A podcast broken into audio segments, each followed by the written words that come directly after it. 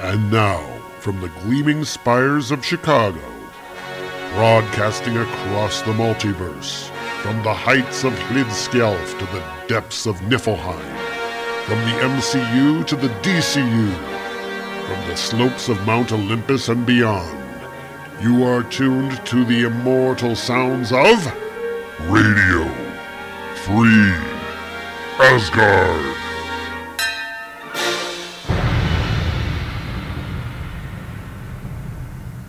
And hello, everybody, and welcome to Radio Free Asgard. This is episode number 336.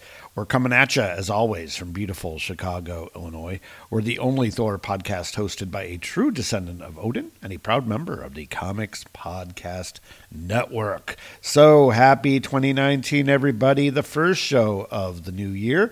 And I hope everybody had a great holiday, great new year, and hopefully didn't overdo it there on New Year's Eve. We had a quiet evening here on New Year's Eve and didn't really do anything particularly special, but uh, just um, had a nice quiet evening with Pete and myself. One of the things that we've done over the past week uh, is we went to go see the new Spider Man flick. Yeah, I didn't even know there was a new Spider Man flick coming out, and that's because I don't really pay attention to that kind of thing. But anyway, Spider Man Into the Spider Verse came out a, a, few weeks ago and has been doing pretty good business, at least if, if the crowd we were in was anything to go by. It was jam packed. You know, just got a bit of, of spoiler free thoughts on the movie. Um, we thought it was a lot of fun. This was probably one of our favorite Spider Man projects ever. Now, I have my own little complaints about it. I thought that it was incredibly self indulgent. And I think that if you have a, a property like Spider Man that you're not intimately familiar with, there was it was a little bit hard to follow at times as far as knowing who all these characters were. It was really a movie, I think, that, that was specifically for the fans, people who've been following Spider Man religiously for years. And I knew who some of the characters were, I didn't know who some of the other characters were. But basically, the movie is centered around Miles Morales, and you have a couple different Peter Parkers. You have a couple, you know, it's it's kind of an, interesting little multiverse thing going on, and you have, um, I mean, not too much of a spoiler, but you have the incorporation of Peter Porker, the spectacular Spider Ham. Yeah, and but it's a cute movie. Uh, it's beautifully animated. Um, we didn't see it in 3D, but I can see that in 3D that would have been amazing. The, the graphics are really, really cool. The animation style is not like anything that I've really experienced before. And almost as though we're watching it without 3D glasses at times uh, and seeing the 3D artifacts, I thought occasionally. I'm really not sure how they, you know, how they did all of that. But it just seemed to me that sometimes we were looking at 3D artifacts without actually seeing the 3D effect because we didn't have the glasses. So I'm not really sure how they put that together. But um, yeah, the animation style was unique. Um, I thought that the art direction was was really cool. They they had some interesting effects and things in it. So um, definitely, it was a fun movie. Definitely worth seeing. The story has a lot of heart. The story has, like I said, it, it's probably geared more towards the uh, big Spider fan who has been following the character for years and years. I like Spider Man, and I've always had kind of a, a little bit of a, a, soft spot for the character, but I've never been a huge Spider fan. You know, there have been other characters that I've been more focused on, you know, Thor and the FF and know, other characters too. But overall, I think it's a really fun film. So, you know, while it's in the theater, y'all go see it. And be sure to see it in 3D if you have the chance, because I'm sure that that is going to be amazing just based on what we saw in the regular 2D version. So, yeah. Uh, anyway, that's uh, really about all I have to say about Into the Spider Verse. But uh, yeah, good time, good time. All right, so uh, we have an issue of Thor to cover here, so let's go ahead and move along to our review. Cross the rainbow bridge of Asgard,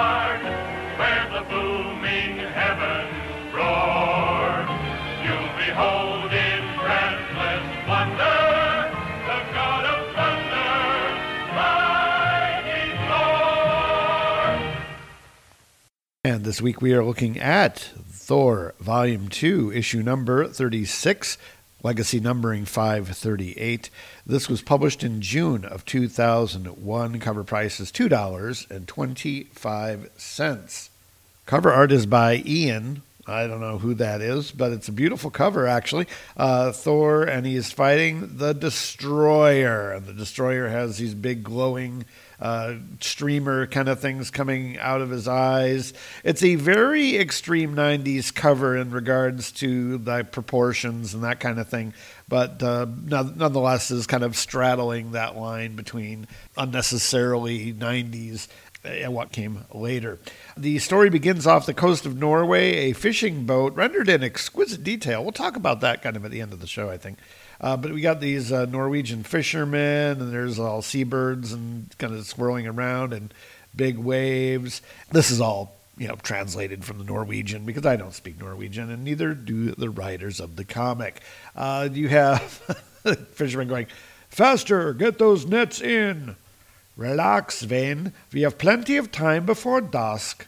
Not if you don't get back to work all this and then something shiny falls out of the fish and it's some kind of a medallion and it's glowing and it's got this sort of lion monster face. Looks like one of the one of the wild things from where the wild things are kind of. And one of the guys says well seems like we have more than just fish. It's a medallion. How odd.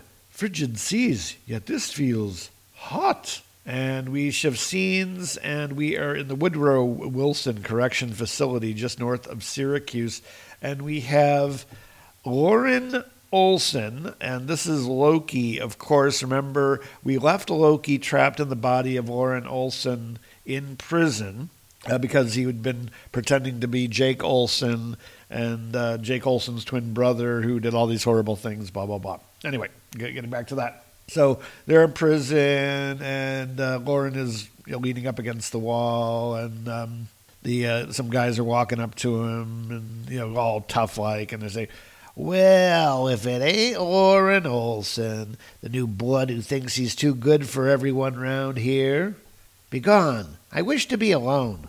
No, no one disses Mister Cutter like that. You still owe me a shoe shine, Olson. Pay up. I shine no mortal's footwear. And the, the guy grabs his uh, chin and bashes his head into the wall. And big tough guy is like, That's it. No one says no to Mr. Cutter. You don't know how to play the game, Olson. That being the case, you might as well fold your cards and leave the table. And uh, all of a sudden, the guy is going to shank him, and he's got the shank in his hand, and he's holding it over his head. But all of a sudden, he's frozen um, like like a statue frozen. And Lauren is like, Heimdall's eyes. Twould appear this loud is unable to move. Tis witchery, sure, but whose? And apparently, everybody in the prison now is is frozen like statues, and uh, he's all confused. He says, "The effect blankets this entire prison. Tis clear that only I am unaffected. Has someone come to the aid of Loki?" No longer must I dwell alongside this mortal trash, as a mortal myself, serving out the punishment imposed upon me by Odin. Benefactor, reveal thyself. And there's a big cloud, and there's got a lightning coming out of it, and it's a uh, a, shapely form. At least uh, this, this, person has a, a nice ass, uh, because that's really all we can see. Many are the thanks due to those who aid Loki. And the voice says, Then I would only be too happy to collect. And uh, Loki's like, By the many hues of Bifrost, never did I expect it to be thee.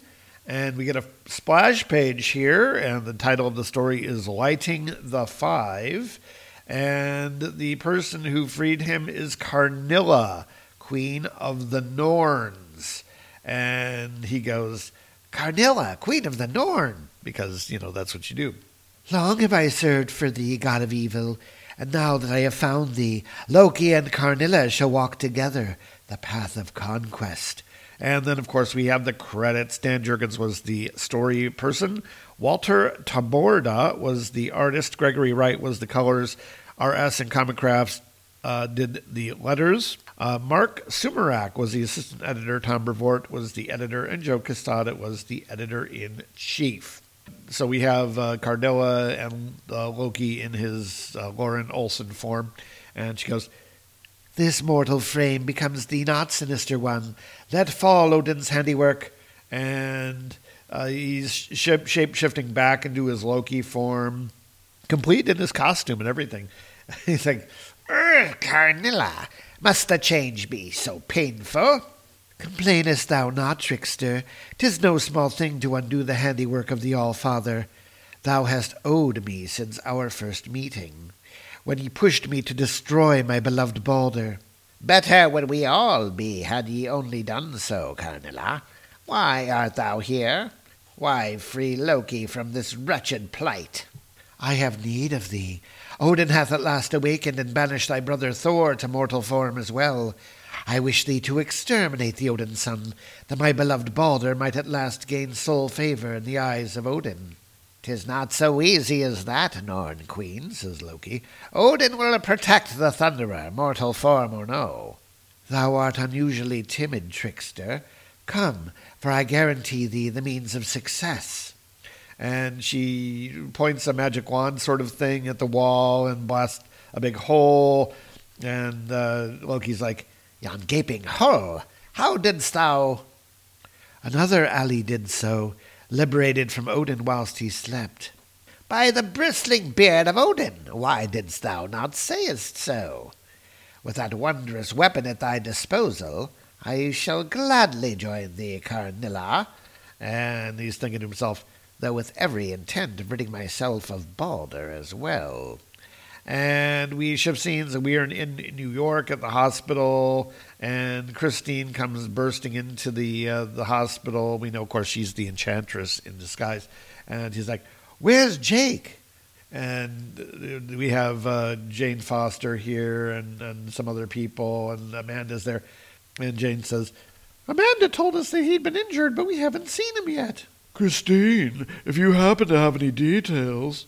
And uh, Sif arrives, and she's got the burned up Jake Olson in her arms.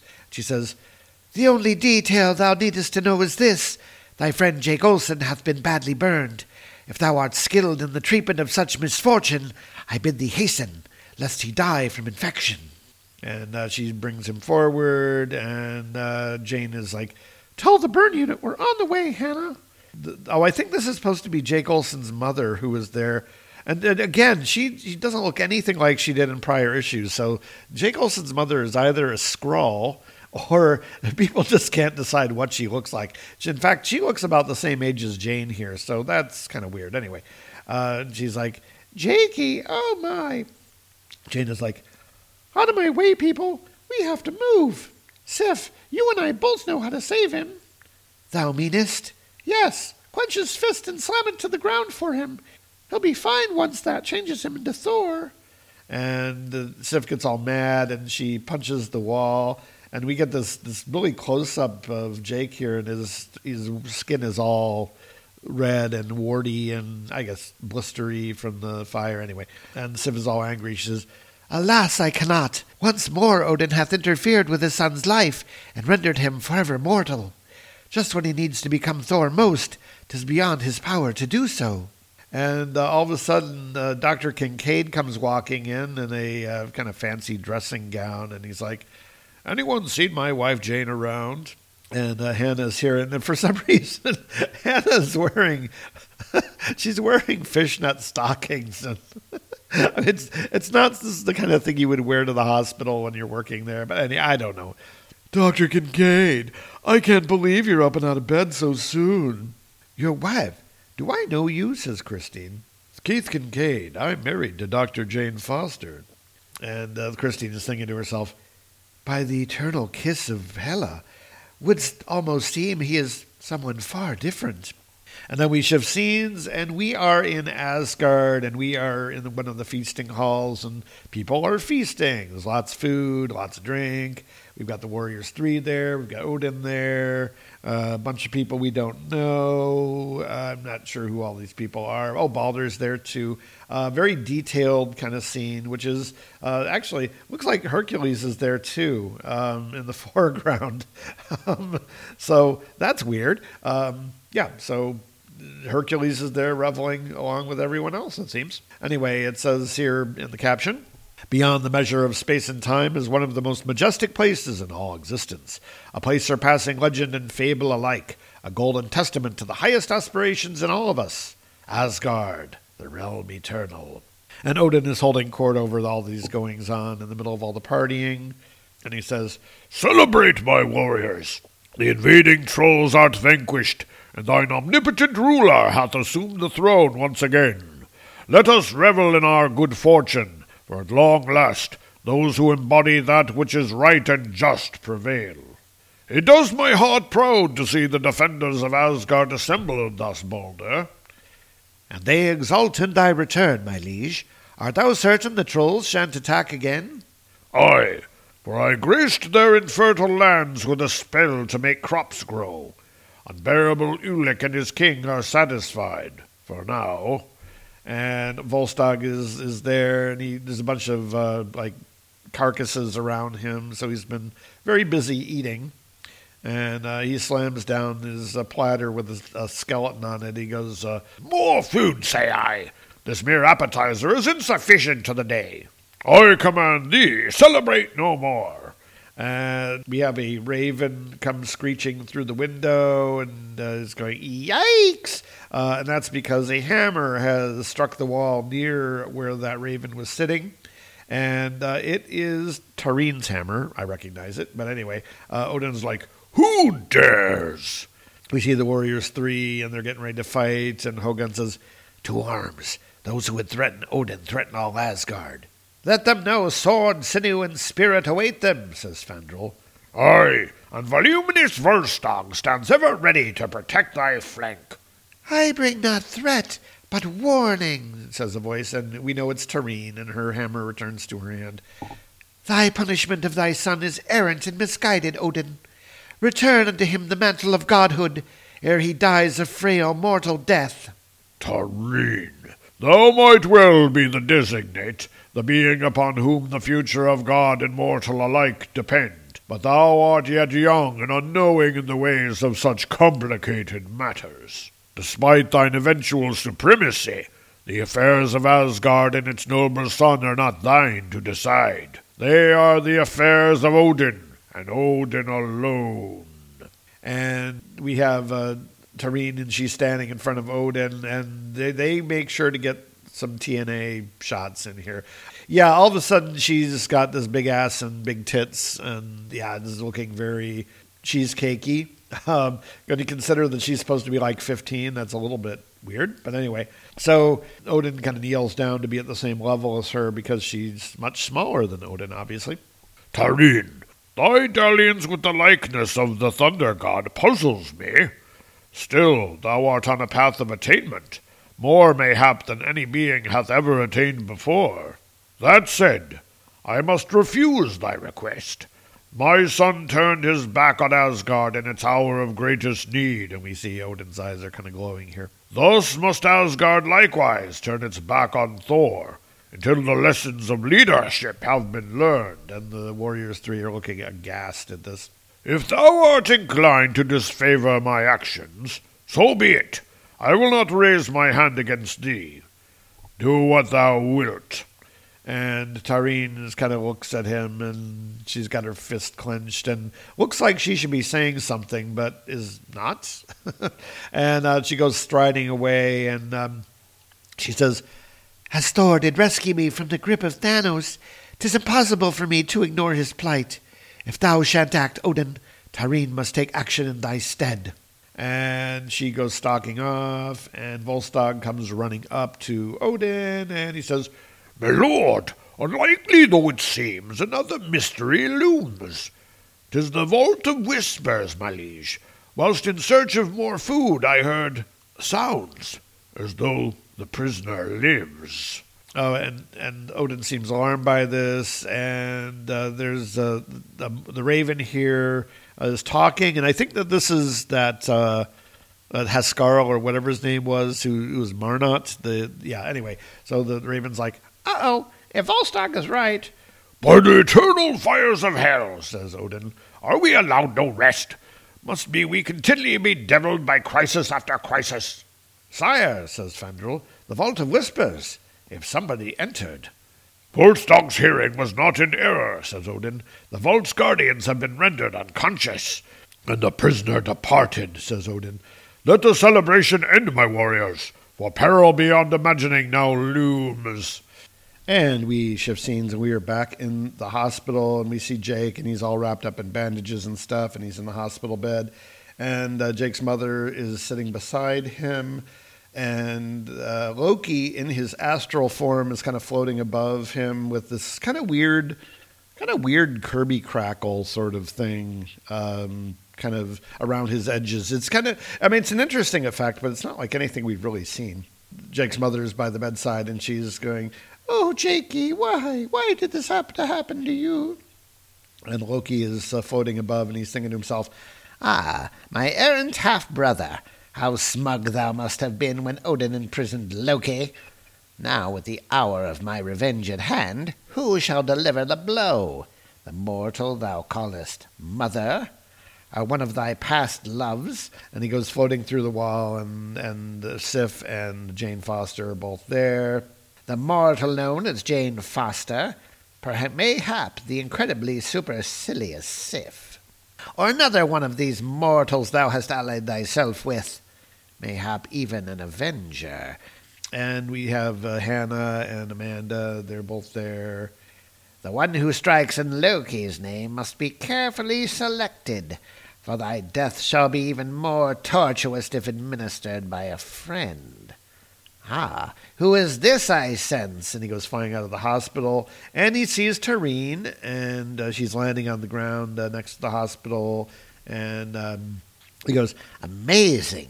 Not only doth she resemble the god of thunder, but I sense more, as though her powers, even her hammer, are magical approximations of Thor's own. Hers shall be the perfect hand to slay him. and uh, Loki shapeshifts into the form of an old man, and he's kind of walking along with his cane, and says, Excuse me, miss, might you help an old codger? Speakest thou, mortal? How might Tarene be of service to thee? Tarene, nice name. One that'll long be remembered as the Thunder God's assassin. and he grabs her hand, and there's this like big glow and a zerp. And we shift scenes to the hospital room, and we have uh, yeah Mrs. Olson and and Jane and Sif, and they're all in there. Thou art in need of sustenance, Mrs. Olson. I beseech thee, eat whilst Dr. Foster and I attend thy son. Goodness gracious, when Jakey decided to become a paramedic, I had no idea he'd have such impressive friends. Though I can't imagine where you buy outfits such as yours, dear girl. because that's what's really important here is what Sif is wearing. And Jane is there, and uh, she's she's like, Infection is setting in from the trauma. If we're going to save him, we have to transform him, Sif. and she's clenching his hand into uh, into a fist, and there's noises coming from outside, and Sif is like, Hold! The sounds of chaos echo beyond these walls, as if earthquake or battle doth transpire.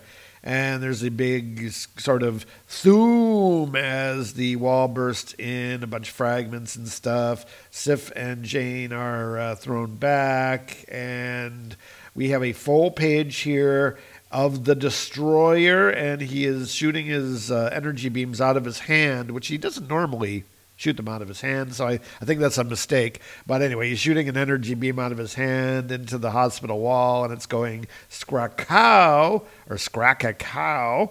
And there's people on the street, and they're like, "Run! That monstrous robot is destroying the hospital." Why would anyone do such a thing? says a woman. My mother-in-law's in there having her gallbladder removed. Five minutes alone with her, and you'd want to trash that place too. And uh, we see the the bed that Jake Olson is in falling out of the window, and uh, Sif and, and Jane are both hanging on to it as it falls out the window. And Jane is like, "S- "Sif, Tis the destroyer's handiwork, Jane Foster. Tis he who wants the Odinson dead. looks like he'll get his wish." And we have a uh, a voice coming. Not while I am around. I've got a vested interest in the Jake Thor combo. Who do you think set him up that way in the first place? says a voice. And uh, it is Marnot, who we last saw you know, way back in the beginning of this series. So it's around, what, issue 20 or something? And it's actually one of Odin's ravens in disguise. But um, anyway, Sif is saying, Marnot, but thou art little more than the alternate form of Odin's raven Heskimar. But don't hold that against me, hun. Look out! Don't worry, Janie. I'm on it. We all know the Destroyer is Odin's creation, his ultimate weapon. But whose life force is animating the thing? And the, the Destroyer is coming forward. He's still blasting his energy beams. Uh, Marnot is is deflecting the uh, the energy beams, and he's like, huh, "Whoever it is, he's a powerful sucker. As Odin's emissary, I'm probably the only other guy who can do this. The God of Thunder is needed, pal." And he reaches down and he touches Jake Olson's forehead, and there's a like a crackle of lightning, and he says, let this mortal form imprison you no longer. And there's a giant scract as Marnot is blasted by uh, the destroyer. Marnot is like, Yow! I ought to get combat pay for duty like this. And uh, we see Thor rising up from the hospital bed. And in true 90s fashion, his bicep is much larger than his head. And he is uh, getting up and he's whirling his hammer around. Fear not, Marnot for thou needest face the destroyer no longer. Since last we met, thou wert safely secured in the vault of whispers, destroyer. I know not how thou wert liberated, but I do know Thor, god of thunder, shall see to it that thy reign of terror is ended. And uh, he gets up, and we get a uh, battle scene here on the next page, and they're bashing each other back and forth. Thor bashes the destroyer with a trink and uh, and a chack, and he's getting blasted by uh, the uh, destroyer in return. Thou shalt pay for thy destructive ways. Tis not just for Midgard I fight, but for honor, glory, and Asgard eternal. And he smashes the destroyer back. And Marnot comes rushing forward. He says, Hold the phone, boss. There's one heck of a lot more at stake here than you think. Thou wouldst stay the hand of Thor. Art thou mad? Verily, no reason to relent exists, for the destroyer is capable of laying waste to all of Midgard. Sure, there's a reason. The destroyer doesn't so much as move without a life force inside to fuel him. In this case, a life so precious, so important to the future of us all that. And the destroyer's back awake and is blasting Thor with a scoob and knocks both Marnot and, and Thor back. Tis as though the destroyer's awesome power is augmented by that of another. By the bristling beard of Odin. Tis clear whose life force dwells within. The one who mustn't be attacked, who must survive above all others. Tarene. And we shift scenes, and we are back in Norway. Remember the fishermen we had at the very beginning of the book? And we're in a nice little village here, uh, actually, a kind of nicely rendered village. And we have the fishing boat and it's, docked at a dock and there's like a rail car with wheels on it i guess to put the fish on i guess. That's what they do? Anyway anyway. So anyway um, so the guy is going up to the boat and he's like about time you fellas got the back with the catch let's unload before the trucks leave and uh, he goes on the boat and nobody's answering he's like where is everybody down below playing cards or and the boat is full of corpses. And so they're all just laying there dead, and the guy is like, Sweet Mother of Mercy, dead, every single one of them. And uh, we see another uh, person walking off the boat, and it looks like the captain of the boat that we saw last issue. And he's wandering up the, uh, the I guess, the, the dock, and he's like saying, Smoke a dash, cinder and flame, the hour of summoning is at hand. And we see his eyes are burning with some kind of mystical fire, and he's got that medallion thing around his neck. To be continued. And that is Thor Volume 2, number 36. And we'll be talking about that right after this message. The Fantasticast is your guide to the Fantastic Four from the beginning of the Marvel Age of Comics in 1961 onwards. Each week, Steve Lacey and Andy Leyland cover every issue, spin off, guest appearance, and cameo, and more. And in 2015, we begin our journey through the decade that taste forgot the 1970s. Join us as we take a look at the departure of Jack Kirby and Stan Lee, the Kree-Skrull War. The arrival of Marvel Team Up. Bill Murray as the Human Torch. Creators including Roy Thomas, George Perez, Marv Wolfman, Gerry Conway, Rich Buckler, and John Byrne. And of course, Marvel 2 in 1. All this and more at ffcast.libsyn.com and on iTunes and Stitcher. The Fantasticast. Insert catchy tagline here. Wait, what? And we're back. And of course, we have a few things to say about the issue, as we always do. First of all, this Walter Taborda. Never heard of him before. Um, like his pencils, and they don't mention an inker, so it looks like he's doing his own inks as well. Um, he's got a really interesting style. It is very much from the extreme 90s, as far as I can see, but he definitely uh, puts a lot of detail into his work. I you know, I don't know that he had much of a career outside of this. I haven't really done the research, but it's clear that he's pretty good at, at rendering. Now, one thing that he's not as good at is the storytelling aspect of it, of making it clear what's going on from the pictures alone. The dialogue really is directing the story and telling you what's going on because the art isn't doing it. So, in that sense, he's a fairly weak artist as far as storytelling is concerned. However, his rendering of all the characters and you know the the anatomy and the backgrounds and, and all this stuff is actually in a lot of ways it's quite good. I would say it's kind of reminiscent of the work of uh, you know Jean Giraud, um, you know Moebius, you know people like that. It definitely strikes me as more of a European style of art than than not. The scenes where he really shines as an artist are the scenes where there's a lot going on. So in that in that instance, he's, he's kind of like a George Perez. You know how George Perez likes his rubble, and well, this guy, you know, when you look at the scenes here of Asgard. Um, you know, about halfway through the book where they're feasting and just the, the people who are there, they're just really nicely rendered. There's a lot going on. Um, you know, you, you can't really see what's going on, but you actually you know have a really nice setting there, and the, everyone is really well drawn. I don't like the way that he sexualized Tarene, like probably overly sexualized Tarene. Like I said, she's supposed to be a teenager, and so she should be more like she was when Stuart Immonen was drawing her, and not so you know, voluptuous with huge boobs. But you know, I understand that's kind of what uh, you know comic artists do. This guy is definitely an ass man, and you can see it on his depictions of all of the women, basically. I think it's really weird how the guy is portraying uh, Hannah, of all people, with the mini skirt and fishnet stockings. I would think that if you're working in a hospital, that's not exactly permitted. I would think that they would have some kind of a dress code that, that would. I mean, it's like she came right out of a fetish club and into the into the hospital. I mean, I knew Hannah Fairmount was kinky, but but that's kind of going a little bit far. The scene of Loki uh, spying on Tarene. I think that some of these poses were actually taken from Kirby. Um, they look very familiar. They're at very least are are very reminiscent of of Ditko. Um, there's definitely some John Buscema in there. It, I'm sure that it look sure that the artist has done some research into the characters and the kind of um, you know the look that the, the characters basically have.